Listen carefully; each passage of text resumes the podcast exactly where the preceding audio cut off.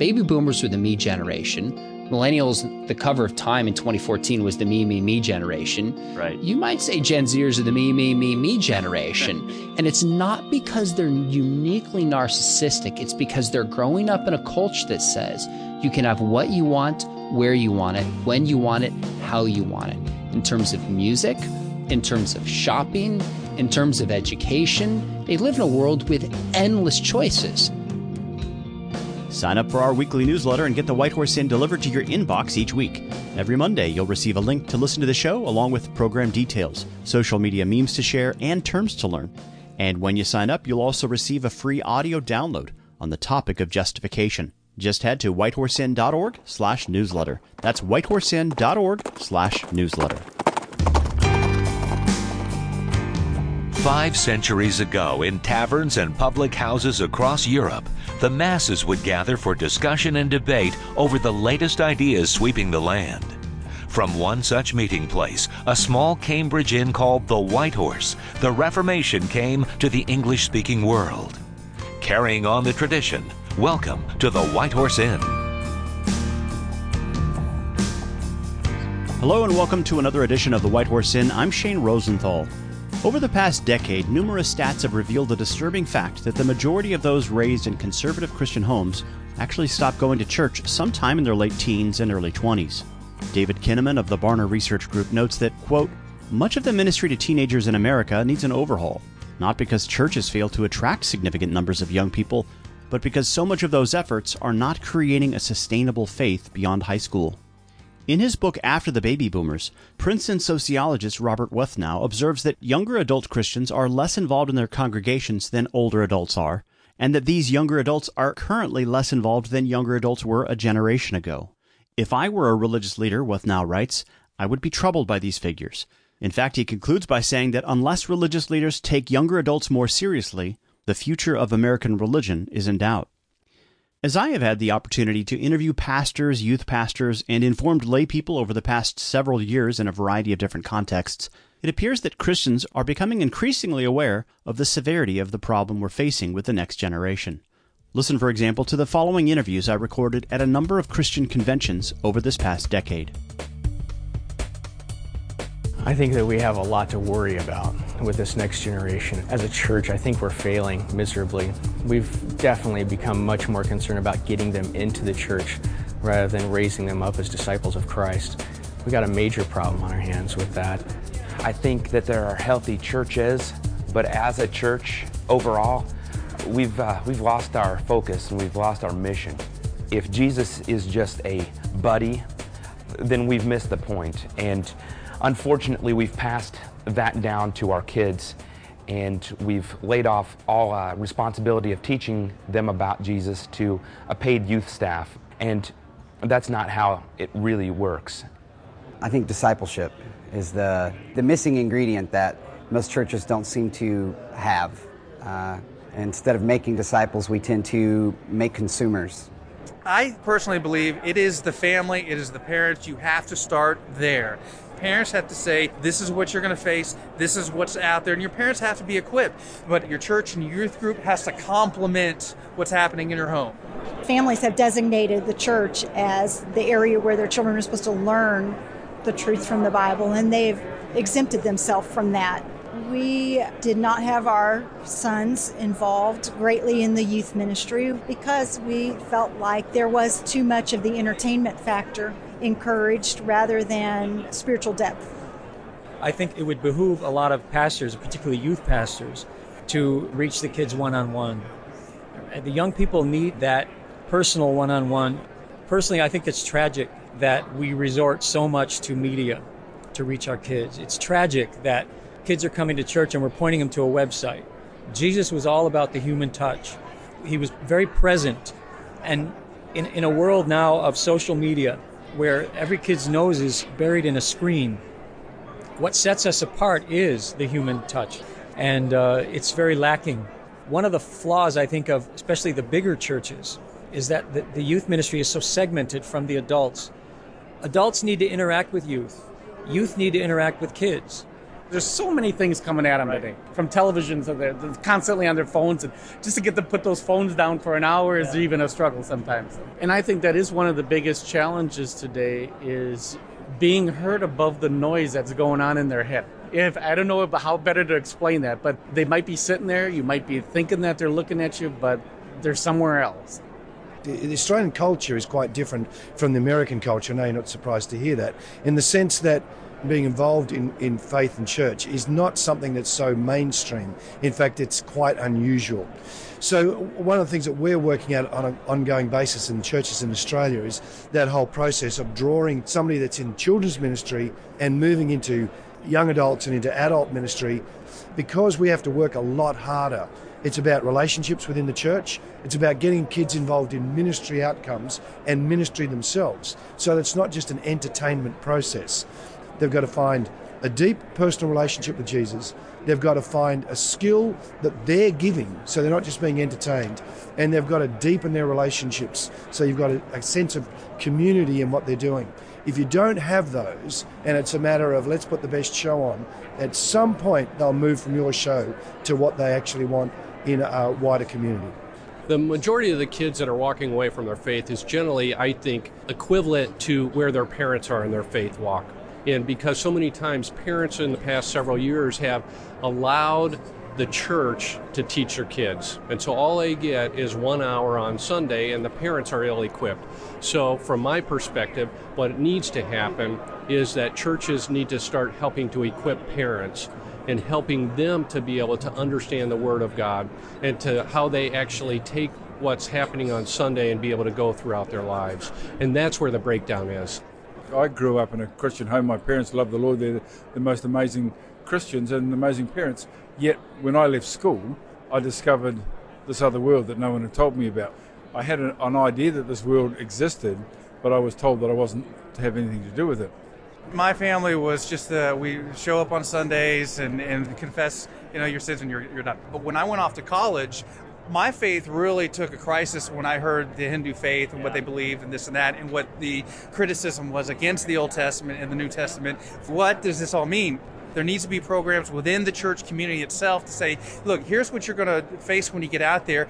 We just want to give you the overview. Here's some resources. There are answers out there. Let us help you get hungry for that to make that attractive and empower you. When I was in junior high, high school, it was church anytime the doors were open.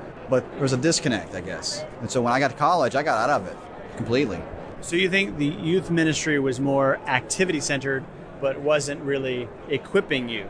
Correct. That's essentially what it gets down to.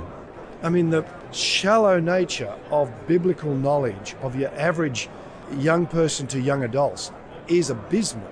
And so we've got to get somewhere where we're actually teaching some content, some biblical information. So faith is actually based on something solid. Um, I think it was Tim Keller's actually talked about the fact that doubt is a good thing. You need to have doubt. Because if you don't have doubt, you'll be taken out by one of two things a smart secular thinker or a tough time in your life.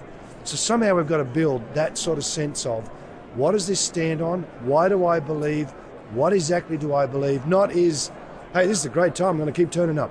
Apologetics is probably the most important thing for them because they need to understand when they start walking out into colleges, because that's where the drop off primarily happens when they're out on their own.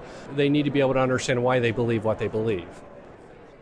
As you can hear from those interviews, there seems to be a general awareness of the problem. Parents have outsourced the discipleship of their children to their church's youth ministry, while at the same time, many of those ministries have adopted attractional rather than instructional models of outreach, where the focus has shifted from discipleship to entertainment. Churches also began segregating kids by age away from the life of the church so that adults and young people in a typical congregation rarely have opportunities to interact. So, how should we address this problem? How are we to pass on the faith to the next generation? I recently had the opportunity to discuss this topic with Sean McDowell, co author of a new book titled So the Next Generation Will Know Preparing Young Christians for a Challenging World. And the first question I asked Sean was why he and his co author, J. Warner Wallace, were motivated to write this book. I've had a heart for the next generation for a long time. And there's a lot of parenting books that are written. There's books written for youth pastors. There's books on building relationships with the next generation. But I saw a real lack in a book that said, how do we really train and equip and raise up a generation with relationships, but also to understand and develop a Christian worldview? Either books tended to be apologetic or they're relational. And we wanted to weed the two together, but essentially it's a book for anyone who cares about the next generation parents, grandparents, teachers, coaches, and says we want a research based book. So we have a ton of research on Gen Z only in one chapter. And the rest of it is just practical, simple ways to help this generation build a biblical worldview. It's one of the things I like about the book. You know, a lot of people are really interested in building relationships, but relationship isn't enough. I mean, we need truth, but truth is not enough. You know, you just can't hand your kid a book and, you know, we're done. we need to have healthy relationships with our kids and we need to mentor them in the truth, right? Preach it, Shane, preach it. That's exactly what this book is about. I mean, look, biblically, Jesus came in grace, relationship, incarnated, and he came in truth. It's truth and relationship. Look at First Thessalonians chapter 1. Paul says, We not only gave you the gospel, content, truth, but our very own lives.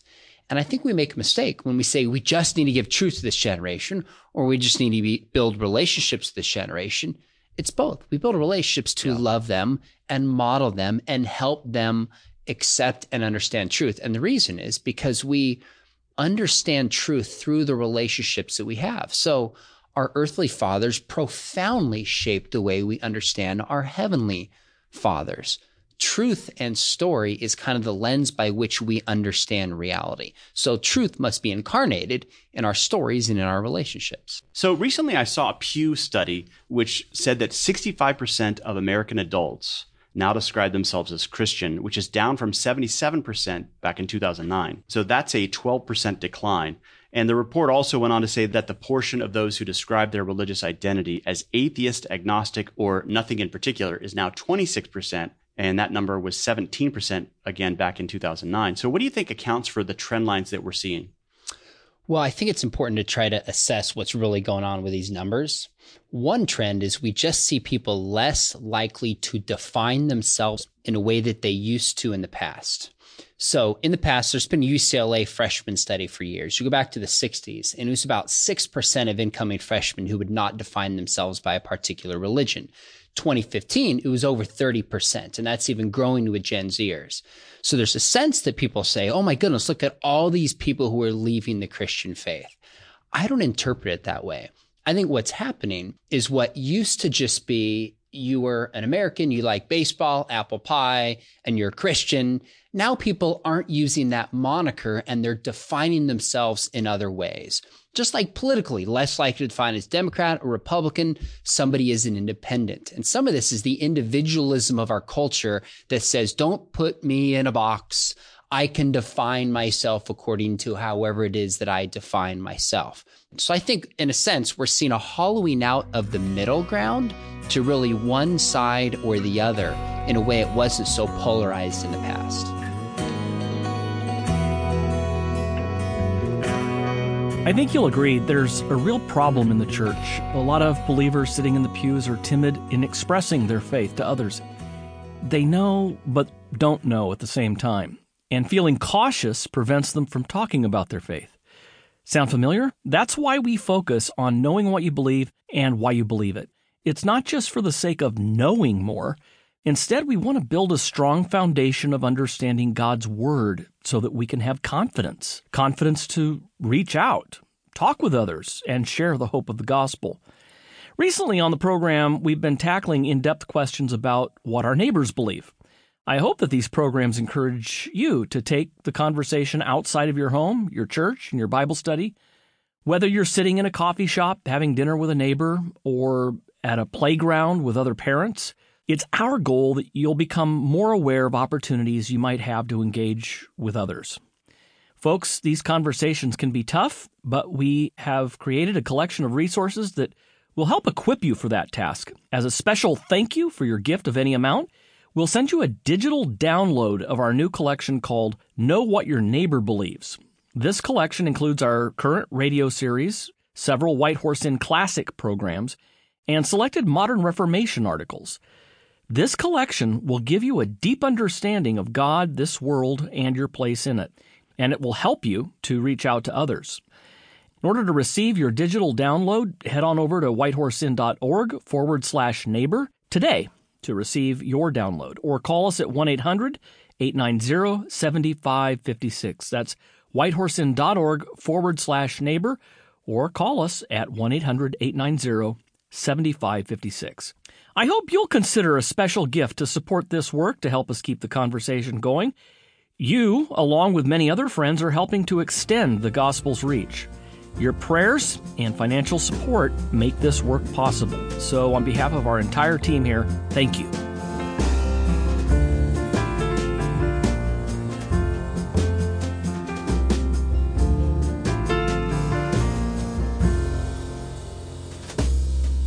Welcome back to the White Horse Inn. I'm Shane Rosenthal, and I'm talking with Sean McDowell, co author of So the Next Generation Will Know. You mentioned Gen Z. Could you give a quick definition of what that is, particularly in comparison when you distinguish it from millennials? Yeah, millennials are essentially out of college now. They're old news as far as demographers studying younger generations. It would be maybe 25 and up, roughly.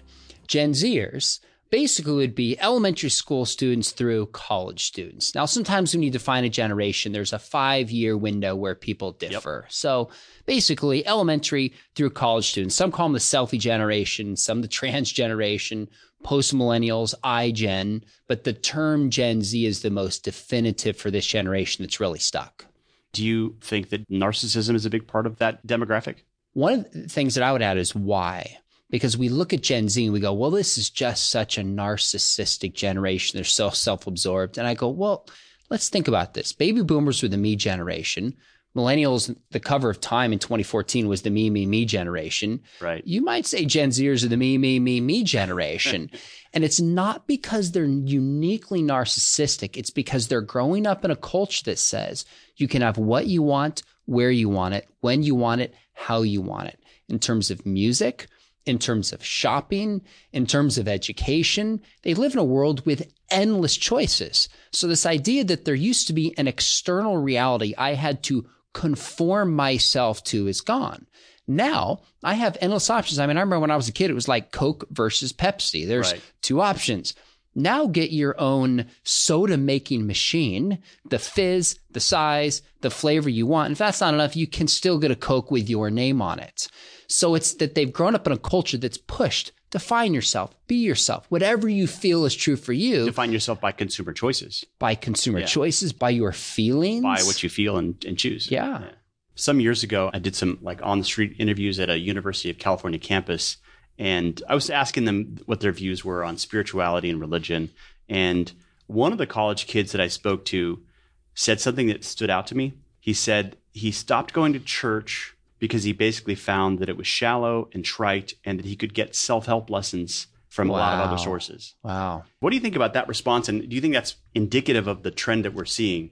In his study on millennials, Christian Smith, a sociologist from Notre Dame, famously talked about moralistic therapeutic deism.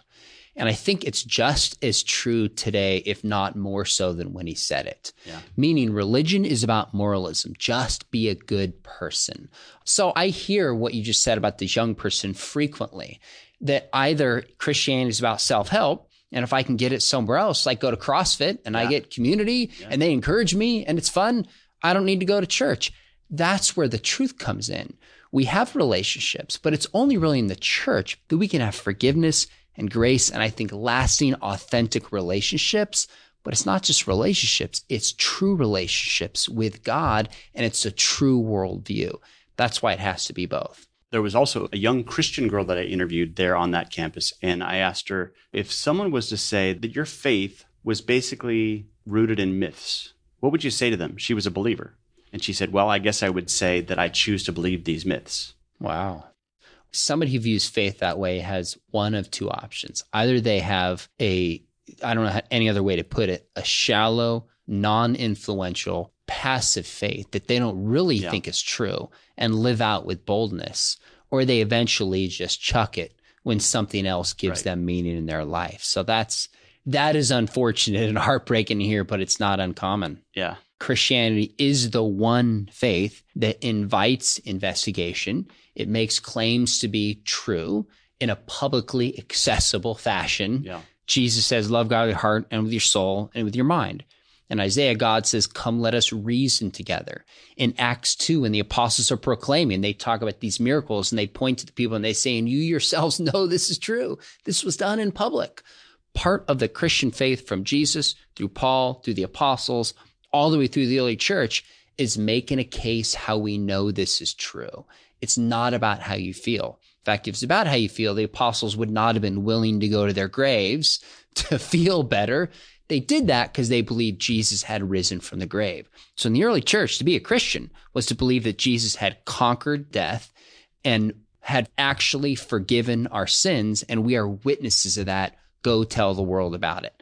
That's what the early church proclaimed, but it's been mired in kind of our prosperity gospel, so to speak, today. So what you're saying is you don't see Peter anywhere in the book of Acts saying, you know, look what wonderful experiences I've had.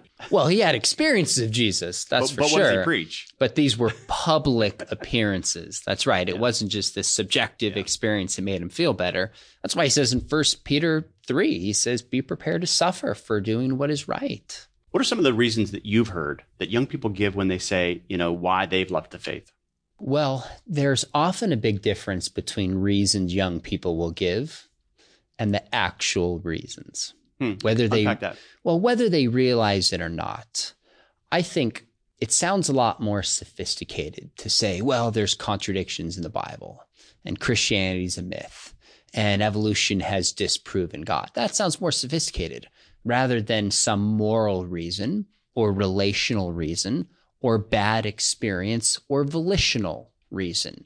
So people give reasons and I'll listen to them and give them the benefit of the doubt, but I know we're much more complex beings. I mean, it's in the Proverbs it talks about a man's purposes are like a deep well and a person of wisdom draws it out.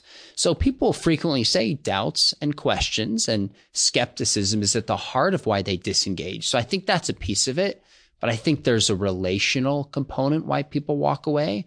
I mean, frankly, the, the largest study I'm aware of 3,500 people, 35 years. So kids, parents, grandparents, and great grandparents by a USC professor named Vern Bengtson, where they studied faith transmission. They said the most statistically significant factor for faith being passed from one generation to the next is a warm relationship with the Father. That's the factor they said with that adjective, hmm. a warm relationship with a Father.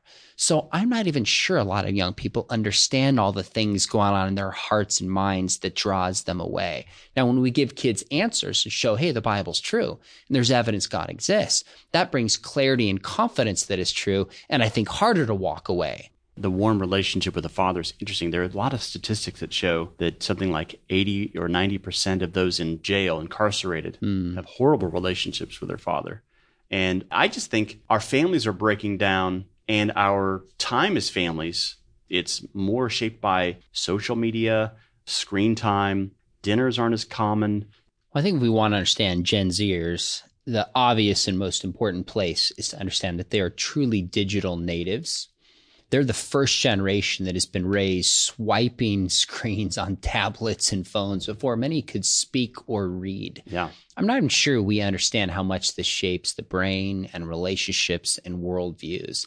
It's like you see we're them at the, at the restaurants. They're, they're on their iPads while the parents are talking. I go to restaurants and they have them there for you, and it makes me angry. Like that's not why I go to a restaurant. But it's easier. It's easier to distract a kid, to have space, and just do that rather than the hard work at building relationships.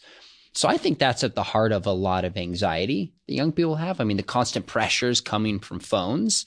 I think it's the heart of a lot of depression and loneliness. I mean, a digital like cannot compare to a physical hug. Yeah. My point is not that technology is bad. I love technology, but I'm 43.